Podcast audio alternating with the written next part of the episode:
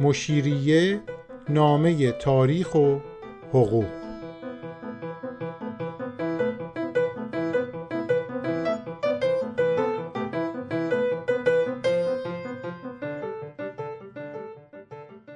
قسمت چهارم از فصل پنجم. این دفتر حکایت آغاز اعزام محصل به اروپا. فصل قبلی دیدیم که میرزا ساله در سفرنامهش با تفصیل زیاد و سر حوصله به تاریخ انگلستان اشاره می‌کنه. اما در کنار این موضوعات تاریخی به مباحث حقوقی و سیاسی دیگه هم اشاره می‌کنه که خیلی مهم و جالب توجهه. در واقع میرزا یه رساله در اصول بنیادین علوم سیاسی نوشته. پیشنهاد می‌کنم. این قسمت رو اختصاص بدیم به بحثای سیاسی که میرزا تو سفرنامهش به اون اشاره کرده. تا ببینیم میزان سواد و آگاهی اون از نظام سیاسی انگلستان چقدر بوده. اما سوال چرا نوشته های میرزا دویست سال پیش اینقدر مهمه؟ چه چیزایی در این سفرنامه درباره نظام سیاسی انگلستان وجود داره که اونو اینقدر مهم و برجسته کرده. جواب خیلی ساده است. اولین دلیل اینه که پیش از میرزا ساله تا جایی که من می‌دونم هیچ ایرانی در هیچ نوشته و متنی تا به این حد به این موضوعات با چنین عمق و دقتی اشاره نکرده. در واقع این سفرنامه اولین برخورد ایرانیا با این مفاهیم بود. حالا توضیح بدم بیشتر روشن میشه. دلیل دوم اینه که میرزا تو سفرنامهش به موضوعات و مطالبی در مورد نظام سیاسی انگلستان اشاره می‌کنه که بعدا در جنبش تجدد خواهی و قانون خواهی و عدالت خواهی مردم ایران پیش از مشروطه هم دیده میشه. به عبارت دیگه اهل سیاست، اهل فکر، روشنفکرا، دگراندیشا در طول بیش از 100 سال بعد از نوشته شدن این سفرنامه به مطالبی که میرزا تو سفرنامهش نوشته توجه کردن. در نوشته هاشون دیده میشه. نمی‌خوام بگم مشروط خواها اومدن سفرنامه میرزا رو گذاشتن جلوشون رساله های سیاسیشون رو نوشتن یا قانون اساسی مشروطه رو نوشتن. نه این دیگه خیلی ساده لوحانه است که اینطور فکر کنیم. اما شاید بتونیم بگیم اولین جرقه های این نوع تفکر رو میرزا ساله زده. به نظر می‌رسه اولین پرتوهای نور در ظلمات دوران استبدادی قاجاریه رو میرزا تابونده. میرزا خیلی ساده توجه کنیم خیلی ساده دقیق کامل هوشمندانه نظام سیاسی انگلستان رو شرح داده. از مشروطه کردن نظام سیاسی حرف زده. از محدود کردن شاه و سلطنت مطلقه حرف زده. اشاره های عمیقی به حکومت قانون می‌کنه. از تفکیک قوا از برابری همه اهالی مملکت در برابر قانون. از به قول خودش مشورتخانه نظام پارلمانی. از قوه قضایی مستقل. از نظام عدالت کیفری مدرن حرف زده. به عبارت دیگه میرزا از خودش اثری رو به جا گذاشته که اساره تجدد و ترقی برای دهه های بعد بود. شاید همه این مطالب در وهله اول یه فکر فانتزی و انتظایی به نظر می اومد اونم دیویس سال پیش. میرزا و نوشتهاش خیلی جلوتر از زمانه خودش بود. اما این موضوعاتی که عنوان کرد بعدا آمال و آرزوهای مشروط خواه شد. میرزا بیش از همه و پیش از همه به اونا اشاره کرده بود. البته می‌دونیم که قبل از میرزا یک کسی به نام میرزا عبداللطیف شوشتری در تحفت العالم یا میرزا ابو طالب خان در سفرنامهش مسیر طالبی که قبل از میرزا ساله نوشته شده توضیحاتی رو در مورد نظام سیاسی انگلستان میده. اما فرق این دو سفرنامه با سفرنامه میرزا ساله اینه که موضوعات و مطالبی که میرزا میگه اولا خیلی عمیقتر و دقیقترن و از همه مهمتر کاملترن. همونطور که بارها و بارها گفتم این سفرنامه بر اساس خونده ها و دیده ها و شنیده های میرزا ساله نوشته شده. همینطوری نیمده دو تا مطلب رو سرهم کنه با وصل پینه بگه نظام سیاسی انگلستان اینطوری بوده. نه. اول تاریخ انگلستان رو قشنگ توضیح میده. توضیح میده که چطور ملت انگلستان از یه توحش و بیقانونی و استبداد به سمت حکومت قانون و مشروطه پیش رفتن. همه اینا رو توضیح میده. و بعد میاد نظام سیاسی انگلستان رو تشریح می‌کنه. فرق دیگه ای که سفرنامه میرزا ساله با اون دو سفرنامه داره اینه که سفرنامه میرزا ساله در ایران خونده شد. در دربار تبریز مورد توجه قرار گرفت. اما اون دو سفرنامه هم در هند نوشته شد هم همونجا منتشر شد و خونده شد. بنابراین با توجه به مسائلی که گفتم نمیشه این بخش از سفرنامه میرزا ساله و نادیده بگیریم. اتفاقا برعکس. باید اونو مورد توجه قرار بدیم چون این قسمت از سفرنامه در واقع بذر ترقی و تجدد بود.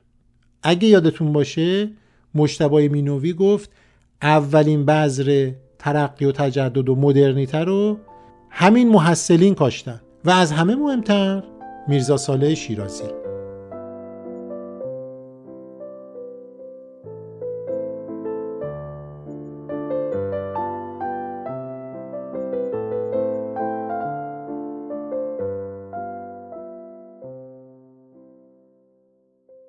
اگه موافق باشین با یه پاراگراف طولانی از سفرنامه میرزا شروع کنیم.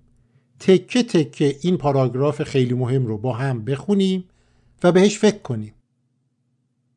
این پاراگراف رو به چهار قسمت تقسیم کردم که بتونیم اونو راحتتر دنبال کنیم. اینطور میگه.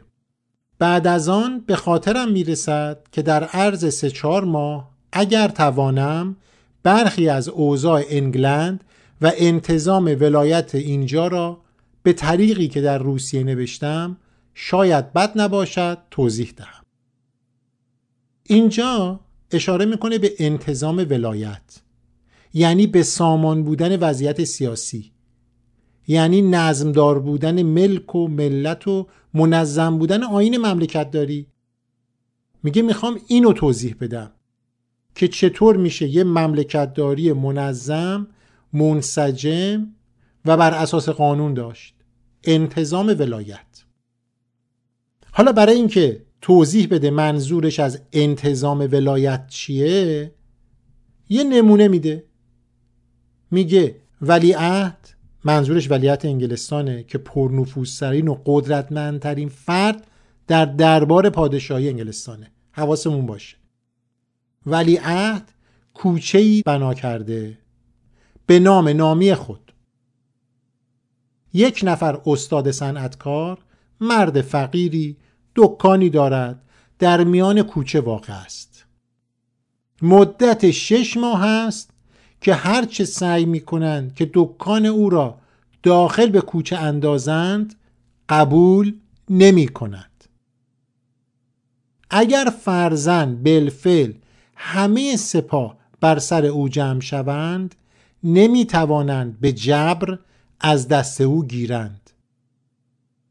و طرفه این که پرنس خود نمی تواند ذره به او ضرر مالی و جانی رساند.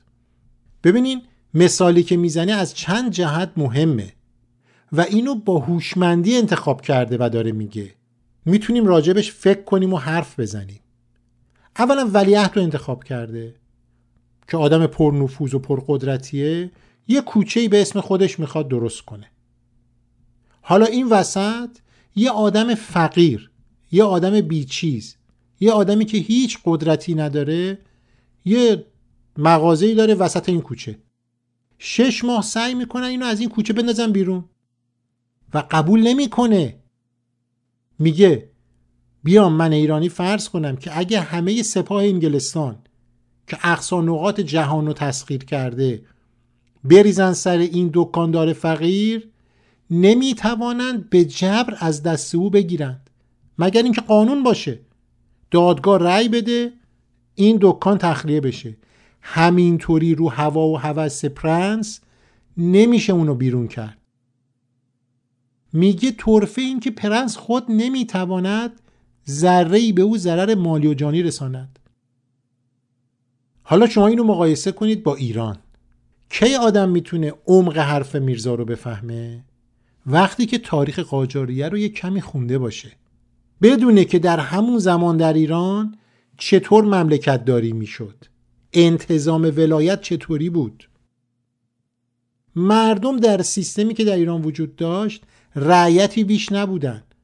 فرض کنیم که فتلی یا یکی از شاهزاده ها می‌خواد یه کوچه ای درست کنه. یه کسی اونجا خونه داره و تخلیه نمی‌کنه. خودشو خانوادهشو خونهشو فامیلاشو یه جا جمع می‌کردن میکشتن میبردن قارت می‌کردن و کوچه رو عریض می‌کردن. در نظام سیاسی ایران شاه و طبقه حاکم مهم بود. بقیه مردم که مهم نبودن. به پشیزی نمیارزیدن. حالا میرزا با این نمونه ای و با این مثالی که داره می‌زنه داره توضیح میده که منظور من چیه. وقتی میگم انتظام ولایت وجود داره یه قاعده و قانون برای حکمرانی هست. همه بهش ملتزمن. حالا می‌خواد ولیعهد باشه می‌خواد اون دکاندار باشه.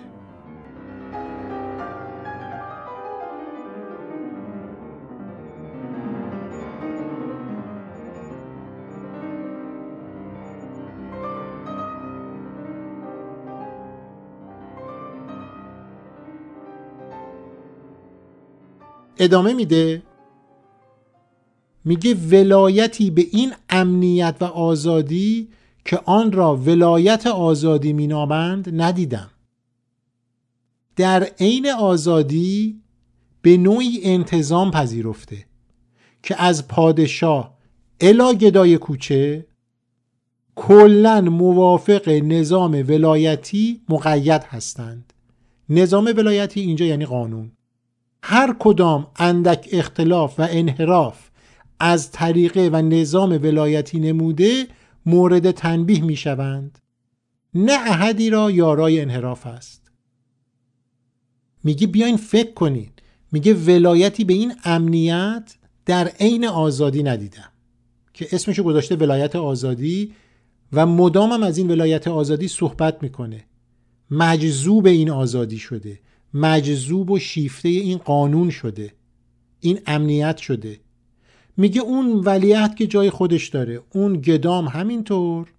باید مقید به قانون باشن. فرقی هم نمی‌کنه. اگرم از این قانون منحرف بشن قانون رو زیر پا بذارن تنبیه میشن. نکته بعدی که داره توضیح میده تو این پاراگراف میگه آقا جون فکر نکنین من همینطوری رو شکم دارم حرف می‌زنم. دارم یه چیز خیالی رو برای شما تصویر می‌کنم که انگلستان اینطوره آنطوره. میگه چون تاریخ انگلند را مفصل خوانده و طریقه شرع و آین ولایتداری این ولایت را خانده ام و آنچه استنباط نمودم این ولایت هم مثل سایر ولایات عربستان و غیره غیرش یعنی ایران. مردمان شریر و مفسد و خونریز بوده. از 400 سال قبل الالحال مردم روی به طریقی نمودند. بالفعل این را بهتر از همه ممالک ساختند. و هر یک از پادشاهان به وسیله از وسایل در صدد تربیت و ترقی مردم برآمده اند و دیگری بعد از آن در انجام و اتمام بنیادی که پادشاه سابق گذارده بود احتمام میورزد. برخی از طریق شهر و آین ولایتی و مشورتخانه و غیره می نویسم بذارین اینجا یه پرانتز کوچیک وا کنم. این کلماتی که شما می‌بینید مثل شهر آین ولایتی مشورتخانه انتظام ولایت اینا یه کلماتیه که میرزا مجبور بود بسازه. قبل از میرزا کسی با این مفاهیم آشنا نشده بود که ترمینولوژیشو بنویسه دیکشنریشو بنویسه بگه معادل پارلمان می‌ذاریم مثلا مجلس. نه می‌گفت مشورت خانه یا منظورش از شهر همون قانونه. آین ولایتی یعنی مملکت داری خب حالا ببینیم چی میگه توی این پاراگراف. میگه من تاریخ انگلستان رو خوندم. رفتم کتابای دیگه هم خوندم دارم اینا رو توضیح میدم. اون چیزی که استنباط کردم اینه که اهالی انگلستان مثل ولایات عربستان و غیره یعنی ممالک اسلامی نمی‌خواد بگه مستقیم ایران این وضعیت رو داره. چون اگه بگه ایران این وضعیت رو داره می‌گیرن پدرش رو در میارن. نه میگه که اهالی انگلستان مثل عربستان و غیره مردمان شریر و مفسد و عقب افتاده و خونریز و بیرحمی بودن. حدود 400 ساله که یه روش دیگه ای رو انتخاب کردن. یه مملکتی ساختن که از همه بهتره. زیربناش هم قانون و آزادی و امنیته. حالا هر کدوم از پادشاه که اومدن مجبورن در این چارچوب حرکت کنن. در صدد تربیت و ترقی مردم برایند یعنی مردم رو آموزش بدن که به قانون احترام بذارن. خودشون هم برای اون اساس حرکت می‌کنن. اینطوری نیست که فتلی شاه بیاد قانونمند باشه محمد شاه و ناصرالدین شاه یه جور دیگه فکر کنن. نه همشون پشت هم این اصلاحات و این پایبندی به قانون و آزادی و امنیت رو رعایت می‌کنن. تصویری که اینجا میرزا داره می‌سازه یه تصویر دقیقه. و حتما برای روشنفکر ایرانی اهل سیاست و اهل تفکر در ایران مسئله مهمی بوده این. و بعد ما آثارش رو در انقلاب مشروطه هم می‌تونیم ببینیم. می‌بینیم که همین مفاهیمی که میرزا داره اینجا تشریح می‌کنه در قانون اساسی مشروطه منعکس شده. در رساله های سیاسی که در طول این حدود صد و خورده ای سال بعد از میرزا نوشته شده می‌بینیم اونو. بازم تکرار می‌کنم. منظور من این نیست که اهل فکر و اندیشه بعد از میرزا تنها به میرزا صالح رجوع کردن. می‌خوام بگم اولین برخورد ایرانیا با مسئله تجدد و ترقی مدرنیته به این شکل بوده. خیلی عمیق خیلی درست خیلی دقیق و کامل بوده. یعنی اگر کسی می‌خواست در ایران اصلاحات انجام بده این تکه از سفرنامه میرزا می‌تونست بهش کمک کنه. حالا ببینیم میرزا از نظام سیاسی و حقوقی انگلستان چی می‌دونسته و در ادامه چی میگه.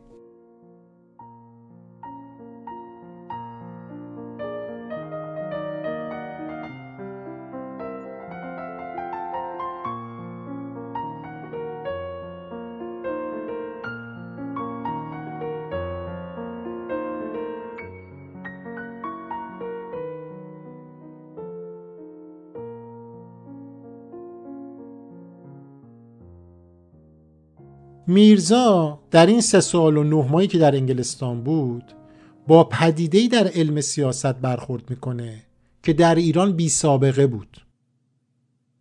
و اونم نظام سیاسی انگلستانه اون نظام پارلمانی. برای توضیح این پدیده به شهر کوچیکی در جنوب غربی انگلستان میره. همراه با میرزا جعفر حسینی مهندس. اسم این شهر اشبرتنه. که در منطقه دوونشایره. این شهر حدود سه هزار نفر سکنه داشت که اکثرشون معدنچی بودن. چون در اون منطقه چند تا معدن قل وجود داشت و این معدنچی ها تو این شهر زندگی می‌کردن. بعد در کمال حیرت می نویسه اینها الان مشغول انتخاب وکلای ولایت خود هستند. یعنی میگه ما وقتی رسیدیم به این شهر انتخابات بود. قرار بود اینا نماینده های خودشون رو برای پارلمان انتخاب کنن. و جالبی که از کلمه وکلا استفاده می‌کنه. وکلای ولایت. توضیح میده؟ دو نفر از اهالی را هر دفعه به مشورت خانه میفرستند.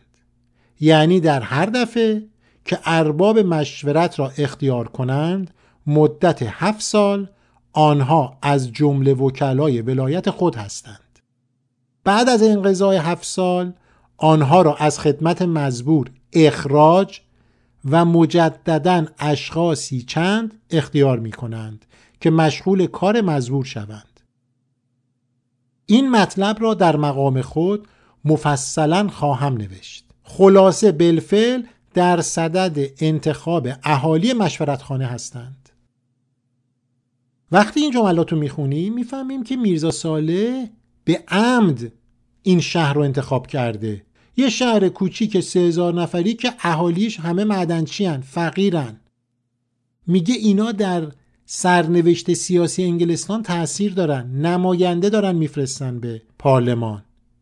بعد هفت سالم اگه خوب نبودن عوضشون می‌کنن. یعنی دموکراسی. ببینین اینجا میرزا خیلی هوشمندانه عمل کرده.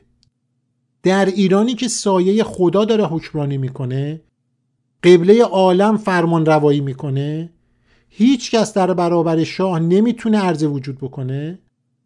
حالا یه شهر کوچیک سه هزار نفری معدنچی که همشون هم فقیرن اشورتن انتخاب شده که میرزا توضیح بده.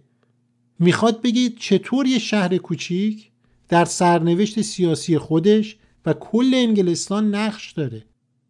اگه به ایران 150 سال پیشم برگردیم بازم می‌بینیم این انتخاب انتخاب هوشمندانه ایه حتما برای خودش هم تازگی داشته. که میگه اینا نماینده انتخاب می‌کنن اون نمایندم حکمرانی نمی‌کنه اینجا. حقی نداره. ماییم که تعیین میکنیمش. میرزا داره سعی می‌کنه کم کم قطعات پازل رو کنار هم بچینه تا تصویر دقیق تری از نظام سیاسی انگلستان که نظام مورد علاقش هم هست ارائه بده.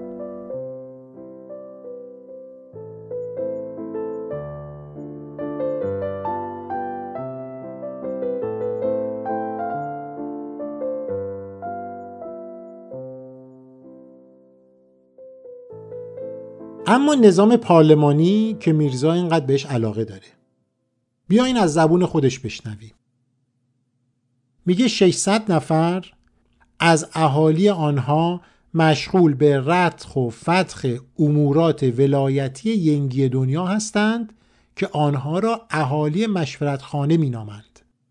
دویست نفر آنها را در خانه ای و 400 نفر دیگر را در خانه ای کرده. دویست نفر مزبور را لارد و بزرگان نامیده یعنی لرد. مدت سه سال دویست نفر مزبور در خانه بزرگان منظورش مجلس اعیان House of Lords مشغول به رتق و فتق امور ولایتی هستند و 400 نفر دیگر در هر امر از امور متعلقه به ینگی دنیا مشورت نموده بعد از اینکه همه در امری از امور مزبور راضی شده یعنی اکثریت آرا امور مزبور را جاری نموده. و بعد توضیحی که داره میده مهمه. و یک نفر را به مدت هفت سال سرکرده همه 600 نفر و ولایت ینگی دنیا کرده که به جای پادشاهی به حکمرانی ولایت مزبور قیام نموده. یعنی نخست وزیر یعنی صدر اعظم. جای شاه میشینه و به جای پادشاهی به حکمرانی ولایت اقدام می‌کنه. یعنی شاه هیچ کاره است. بعد هفت سالم خوشمون نیامد عوضش می‌کنیم. سلطنت مطلقم نداره حکمرانی مطلقم نداره مشروط به رأی ماست. مقید به رأی پارلمانه. همون مشورت خانه مشورت خانه است که تصمیم گیر اصلیه. یعنی مردم تصمیم می‌گیرن. نکته بعدی و پاراگراف بعدی باز اهمیتش بیشتره. میگه قواعد دولتداری و قوانین مملکت انگلند مخصوص است به خود انگلند. به این معنا که هیچ کدام از ممالک دنیا نه به این نحو منتظم است نه به این قسم مرتب. منظورش نظام کامن لاه که خیلی مرتب و منظمه. سالها جانها کنده و خونها خورده و خونها ریخته اند تا اینکه به این پایه رسیده است. یعنی میگه آی ایرانی اینطوری نیست که یه شب رسیده باشن. خونها ریختن جون کندن تا به این پایه رسیدن. بل جمله کلیه دولت انگلند منقسم است به سه قسم. اولا پادشاه ثانیا لارد و یا خوانین منظورش لرداست سالسا کامن و یا وکیل عامه مردم. یعنی منظورش مجلس عوامه. هر کدام از این اقسام سلاسه قواعد و احقاقی چند دارند که به خصوص مختص به خود آنهاست. مجلس نمایندگان مجلس لردا که مجموعا نخست وزیر رو تعیین می‌کنن و بعد شاه. حالا می‌خواد توضیح بده که اینا چجوری دارن کار می‌کنن. نکته مهمی که میرزا اینجا داره سعی می‌کنه توضیح بده همون مشروط است همون تفکیک قواست. میگه فرزن اگر پادشاه حکمی جاری کند که موافق مسلحت ولایتی نباشد یعنی پادشاه یه فرمانی بده که موافق منافع ملی نباشه. وکیل و رعایا یعنی مجلس عوام مقاومت و ممانعت در جریان حکم مزبور نموده مطلقا تأثیری نمی بخشد و جاری نخواهد شد. یعنی پادشاه به تنهایی نمی‌تونه تصمیم بگیره. حتما باید مجلس نمایندگان تاییدش کنه. اگه تایید نکنه فرمان پادشاه به هیچی نمیارزه. اجرا نمیشه. و همچنین اگر خوانین و پادشاه متفق شوند یعنی لردا بیان با شاه دست به یکی کنن وکیل رایا راضی نبوده. یعنی مجلس عوام راضی نباشه. یعنی نماینده های همون معدنچی ها راضی نباشه. ایزن حکم آنها اگرچه مقرون به مسلحت بوده جاری نخواهد شد. میگه حتی اگر حکمی که شاه و مجلس لردا میدن موافق منافع ملی باشه. اما چون مجلس عوام قبول نمی‌کنه اجرا نمیشه. اما حالا داره یه شکل دیگه رو میگه. میگه اگه پادشاه و وکیل و رعایا اراده در انتظام مهمی نمایند یعنی پادشاه بیاد این دفعه با مجلس عوام با نماینده همون معدنچیا رو هم بریزه. خوانین قبول نکنند مجلس لردا بگه نه. مهم مزبور بدون تاثیر میماند. کاملا تفکیک قوا و تقسیم قوا رو داره توضیح میده که چطور یک امری از امور مملکتی باید با اتفاق نظر صورت بگیره. هیچ قوهی بر قوه دیگه برتری نداره. نمی‌تونه اونو دور بزنه. نمی‌تونه اونو منکوب کنه مرعوب کنه نادیده بگیره. همه با هم باید تصمیم بگیرن و اگر تصمیم نگرفتن و با هم موافق نبودن هیچ کاری پیش نمیره.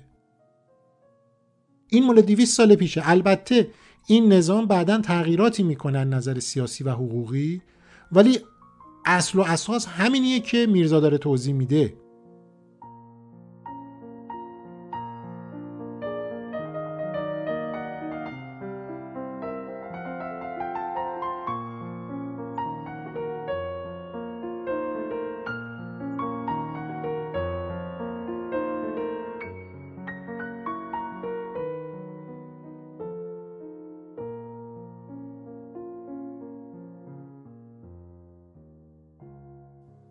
حالا نکته ای که میرزا در ادامه توضیح میده از اینم مهمتره به علاوه این یعنی علاوه بر قوه مقننه و قوه اجراییه تازه دوازده نفر جاج هم هستند که در معنی قاضی. در آنجا می نشینند و به آن سبب جاج ها یعنی اعضای قوه قضاییه نمی توانند وکیل و رعایای انگلند شوند یعنی قوه قضایی دادگستری قضات حق دخالت در امور مقننه و امور اجرایی ندارند. همونطور که قوه مجریه و قوه مقننه حق دخالت در قوه قضاییه رو ندارند. این هم اصل مدرنیه. این هم اصل تازه‌ای برای ایرانه که اصلا قوه قضاییه دادگستری در اون تاریخ در ایران شکل نگرفته بود. نکته بعدی و آخری که میرزا اشاره می‌کنه و به نظر می‌رسه که برای امروز ما هم مستاق داره و می‌تونیم بهش توجه کنیم اینه که میگه همچنین کشیشان کلیسا نمی‌توانند وکیل و رعایای انگلند شوند.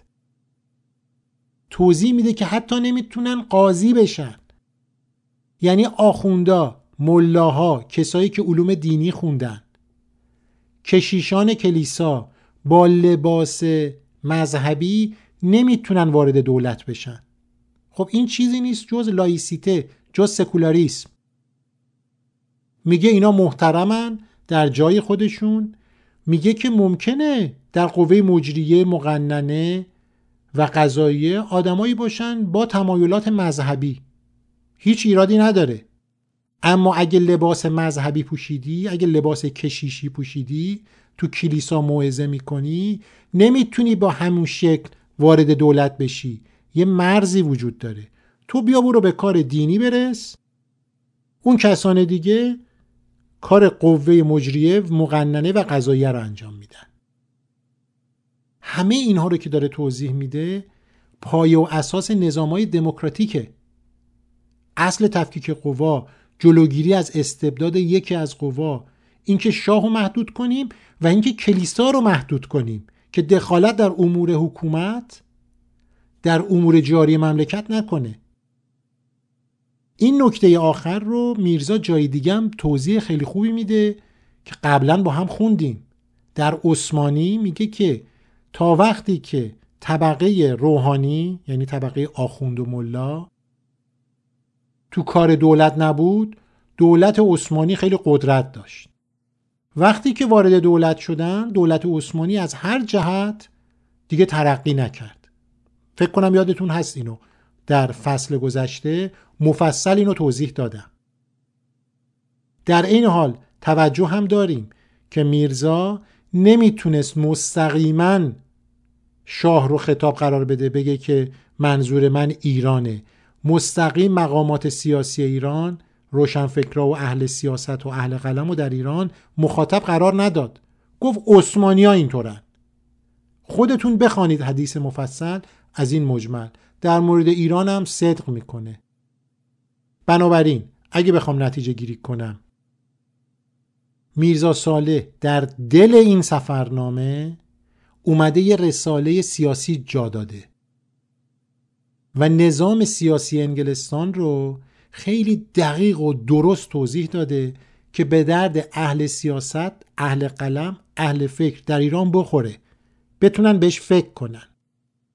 به نظر می‌رسه که در طول 100 سال بعد از میرزا ساله روشنفکرای ایرانی راجع به مطالبی که میرزا گفته بود فکر کردن.